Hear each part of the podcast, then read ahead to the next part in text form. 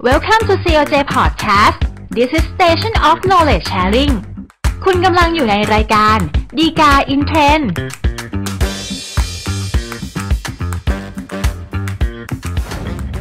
สวัสดีครับท่านผู้ชมท่านผู้ฟังทุกท่านนะครับ กลับมาพบกันอีกครั้งกับรายการฎีกา in trend รายการที่นำสาระดีๆ จากคำพิพากษาศาลฎีกา จัดทำโดยกองสารนิเทศและประชาสัมพันธ์สำนักงานศาลยุติธรรมนะครับอย่าลืมเช่นเคยนะครับ ถ้าเกิดท่านต้องการติดตาม สาระจากเราโดยไม่ขาดตกบกพร่องนะครับ กดไลค์ กด Follow หรือว่ากด Subscribe นะครับ แล้วแต่ว่าติดตามเราเนี่ยทางช่องทางไหนนะครับสำหรับประเด็นและก็เรื่องราวที่น่าสนใจ ที่เราจะนำมาพูดคุยกันในตอนนี้นะครับ ก็เป็นเรื่องของความผิดฐานลักทรัพย์นะครับ ซึ่งจริงแล้วเนี่ยการกระทำหรือพฤติกรรมที่เป็นการลักทรัพย์หรือไปเอาทรัพย์ของคนอื่นมาเนี่ยนะครับ แน่นอนละครับว่ามันมีโทษเป็นความผิดอาญาแน่ๆนะครับ เพียงแต่ว่าในเรื่องฐานความผิดข้อหาตลอดจนโทษเนี่ย มันก็ไม่ได้มีแบบเดียวหรือว่าลักษณะเดียวนะครับ แต่ว่ามีอยู่หลายแบบหลายลักษณะ ซึ่งแต่ละประเภทเนี่ยมันก็มีฐานความผิดแล้วก็อัตราโทษที่แตกต่างกันไปนะครับเพราะฉะนั้นบางครั้งเวลาเกิดพฤติกรรมหรือการกระทำที่เป็นการลักทรัพย์ขึ้นมาเนี่ยก็อาจจะมีปัญหาขึ้นมาได้นะครับว่าเอ๊ะไอลักษณะของสิ่งที่มันเกิดขึ้นเนี่ยจะเข้าข่ายเป็นความผิดฐานไหนกันแน่นะครับ เพราะว่ามันจะมีผลเรื่องอัตราโทษอย่างที่เรียนทุกท่านนะครับ ซึ่งปัญหา ที่เราจะนำมาพูดคุยกันโดยเฉพาะในตอนนี้นะครับก็จะเป็นกรณีที่ว่าถ้าเกิดจ้างคนอื่นเนี่ยนะครับ ไปขุดดินนะครับ โดยคนที่ขุดดินเนี่ยก็คิดว่าดินที่ไปขุดเนี่ยเป็นที่ดินจากในของคนที่ไปจ้างมานะครับ ประเด็นก็คือว่าคนที่ไปว่าจ้างมาเนี่ยจะมีความผิดฐานไหนอย่างไรบ้างนะครับ ก็จะเป็นปัญหาสำคัญที่เรานำมาพูดคุยกันในตอนนี้นะครับสำหรับเรื่องราวที่เกิดขึ้นนะครับ ก็สมมุติว่ามีชื่อในกรแล้วกันนะครับ เราสมมุติง่ายๆนะครับ ว่ามีในกรมีที่ดินแปลงหนึ่งครับเนื้อที่ประมาณ 10 ไร่นะครับ โดยข้างๆที่ดินของนายกรเนี่ยก็มีที่ดินของนายขอที่อยู่ติดกันนะครับ คราวนี้อยู่มาวันหนึ่งเนี่ยนายกก็ไปจ้างนายคอควายนะครับ ให้เอารถแบ็คโฮเนี่ยมาขุดดินนะครับ เพื่อจะไปถมในที่ดินของตัวเองนะครับ พอถึงวันนัดขึ้นมาเนี่ยก็พานายคอควายเนี่ยครับ ร้อมกับรถแบ็คโฮเนี่ยก็ไปชี้ให้ขุดดินจากที่บริเวณหนึ่งนะครับ ซึ่งปรากฏว่าจริงๆแล้วเนี่ยไอ้ที่ดินบริเวณที่ไปขุดเนี่ยก็อยู่ติดกับที่ดินของนายกรนะครับ แต่ว่ามันล้ำเข้าไปอยู่ในส่วนของที่ดินของนายขอนะครับนายคอก็เลยทำตามคำสั่งนะครับ ก็ขุดดินจากที่ดินบริเวณที่ว่านะครับไปถมในที่ดินของนายกนะครับ ก็เป็นสาเหตุของเรื่องราวที่เกิดขึ้นนะครับ พอ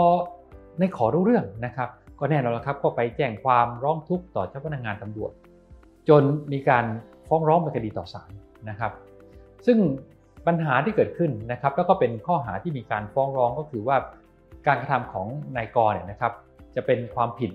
ฐานไหนแล้วก็ตามมาตราไหนนะครับ ซึ่งในเรื่องของการที่บอกว่า การที่นายกไปเอาดินซึ่งเป็นทรัพย์ประเภทหนึ่งเนี่ยจากที่ดินของนายขอมา เป็นของตัวเองเอามาถมในที่ของตัวเอง แน่นอนแหละครับว่ามันก็เข้าข่ายเป็นการไปเอาทรัพย์ของคนอื่น เป็นการลักทรัพย์โดยสภาพนะครับเพราะฉะนั้นเรื่องของการลักทรัพย์เนี่ยมันก็คงจะไม่ได้มีปัญหาเท่าไหร่ แต่ปัญหาอยู่ตรงนี้ครับว่าถ้าถือว่าเป็นการลักทรัพย์ธรรมดาทั่วไปนะครับ ซึ่งกำหนดเป็นความผิดอยู่ในมาตรา 334 ในประมวลกฎหมายอาญานะครับ โทษก็จะมีอัตราโทษจำคุก 3 ไม่เกิน 3 ปี ปรับไม่เกิน 60,000 บาท นะครับ แต่ว่าในอีกฐานความผิดหนึ่งนะครับ ซึ่งเป็นฐานความผิดที่มีการฟ้องเข้ามาในคดีนี้นะครับ ก็กล่าวหาว่าพฤติกรรมหรือการกระทำของนายกรเนี่ยเป็นความผิดตามมาตรา 335 นะครับ อนุมาตรา 7 นะครับ ซึ่งองค์ประกอบของความผิดตามมาตรา 335 อนุมาตรา 7 นะครับ ก็คือเป็นการลักทรัพย์โดยร่วมกันกระทำความผิดตั้งแต่ 2 คนขึ้นไปนะครับ ซึ่งอัตราโทษก็แน่นอนแหละครับว่า ก็จะสูงขึ้นนะครับ โดยมีอัตราโทษจำคุกเนี่ยตั้งแต่ 1 ปีถึง 5 ปีนะครับ แล้วก็โทษปรับเนี่ยก็ตั้งแต่ 20,000 บาทถึง 1 0 0 0 0แบาทนะครับเพราะฉะนั้นปัญหาก็อยู่ตรงนี้ครับว่า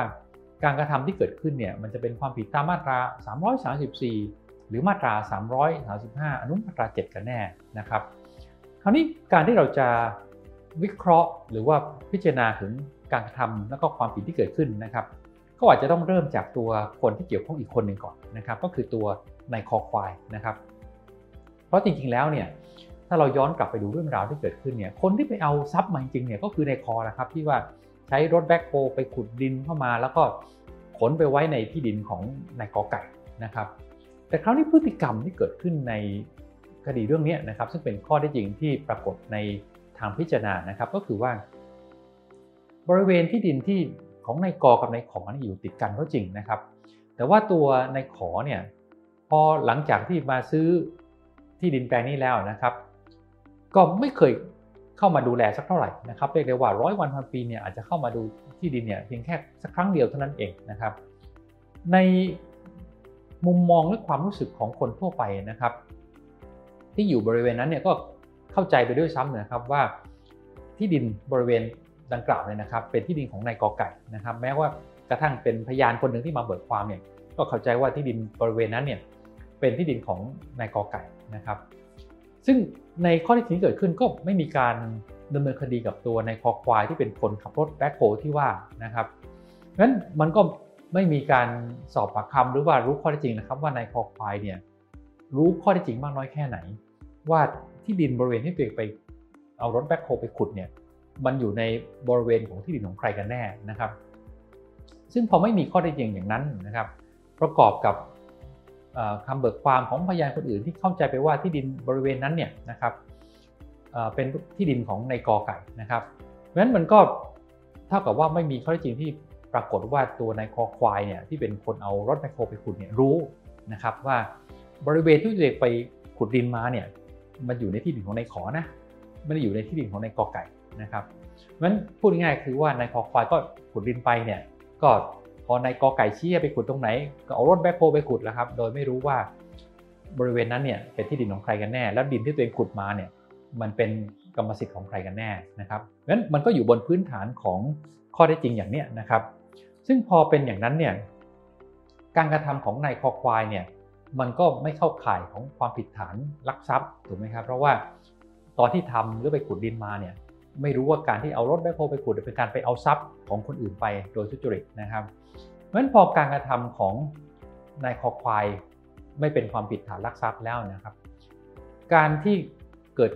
ความผิดขึ้นมาเนี่ยก็เหลือแค่นายกอไก่คนเดียวนะครับ โดยการที่นายกอไก่เนี่ยสั่งให้นายคอควายไปขุดดินมาอย่างที่ว่านะครับ พูดง่ายๆคือคอควายเนี่ยก็เหมือนเป็นเครื่องมือของนายกอไก่ในการไปลักทรัพย์เท่านั้นเองนะครับ ไม่ได้มีส่วนร่วมเป็นตัวการ ร่วมด้วยในการกระทำความผิดนะครับ ซึ่งอันนี้ในภาษากฎหมายก็เรียกว่าเป็น innocent agent ซึ่งในคำพิพากษาก็ใช้ว่าคำว่าตัวแทนโดยบริสุทธิ์นะครับ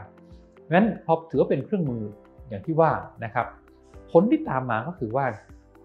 การลักทรัพย์รายนี้นะครับ ก็เหลือแค่นายกอไก่เพียงคนเดียวนะครับที่เป็นคนกระทำความผิดฐานลักทรัพย์ไปเอาทรัพย์ของคนอื่นมานะครับงั้นพอเหลือแค่คนเดียวเนี่ยมันก็เลยขาดจำนวนคนไป ที่ทำให้เข้าลักษณะของความผิดตามมาตรา 335 อนุมาตรา7นะครับที่กำหนดไว้เป็นองค์ประกอบของความผิดว่า ต้องมีผู้ร่วมกระทำความผิดเนี่ยตั้งแต่ 2 คนขึ้นไปนะครับงั้นก็คงจะพอสรุปได้นะครับว่าในพฤติกรรมอย่างนี้นะครับที่ว่าจ้างคนอื่นไปขุดดินในที่ดินคนอื่น โดยคนที่ขุดเนี่ยก็ไม่รู้ว่าพื้นที่ดินที่ขุดเป็นของอีกคนหนึ่งนะครับ การลักทรัพย์ในพฤติการอย่างนี้นะครับ ก็เป็นความผิดฐานลักทรัพย์ธรรมดานะครับ ไม่ถึงขนาดเป็นความผิด ฐานลักทรัพย์ โดยร่วมกันกระทำความผิดตั้งแต่ 2 คนขึ้นไปตามมาตรา 335 อนุมาตรา 7 นะครับสำหรับท่านที่ต้องการศึกษาข้อมูลเพิ่มเติมนะครับดูได้จากคำพิพากษาสารดีกาที่ 4423ทับ2564 นะครับก็เป็นอันครบถ้วนครับสำหรับรายการดีกาอินเทรนในตอนนี้นะครับ อย่าลืมเช่นกันนะครับ ถ้าเกิดท่านต้องการติดตามสาระจากเราเนี่ยโดยไม่ขาดตกบกพร่องนะครับ กดไลค์กด Follow หรือว่ากด Subscribe นะครับแล้วแต่ว่าติดตามเราเนี่ยทางช่องทางไหนนะครับอย่าลืมกลับพบกันใหม่ในตอนหน้านะครับ ซึ่งเราคงจะพยายามสรรหาสาระดีๆ จากคำพิพากษาสารดีกา มานำเสนอสู่ท่านผู้ชม ท่านผู้ฟังทุกท่านเช่นเคยครับสำหรับตอนนี้มีเพียงแค่นี้ครับ สวัสดีครับ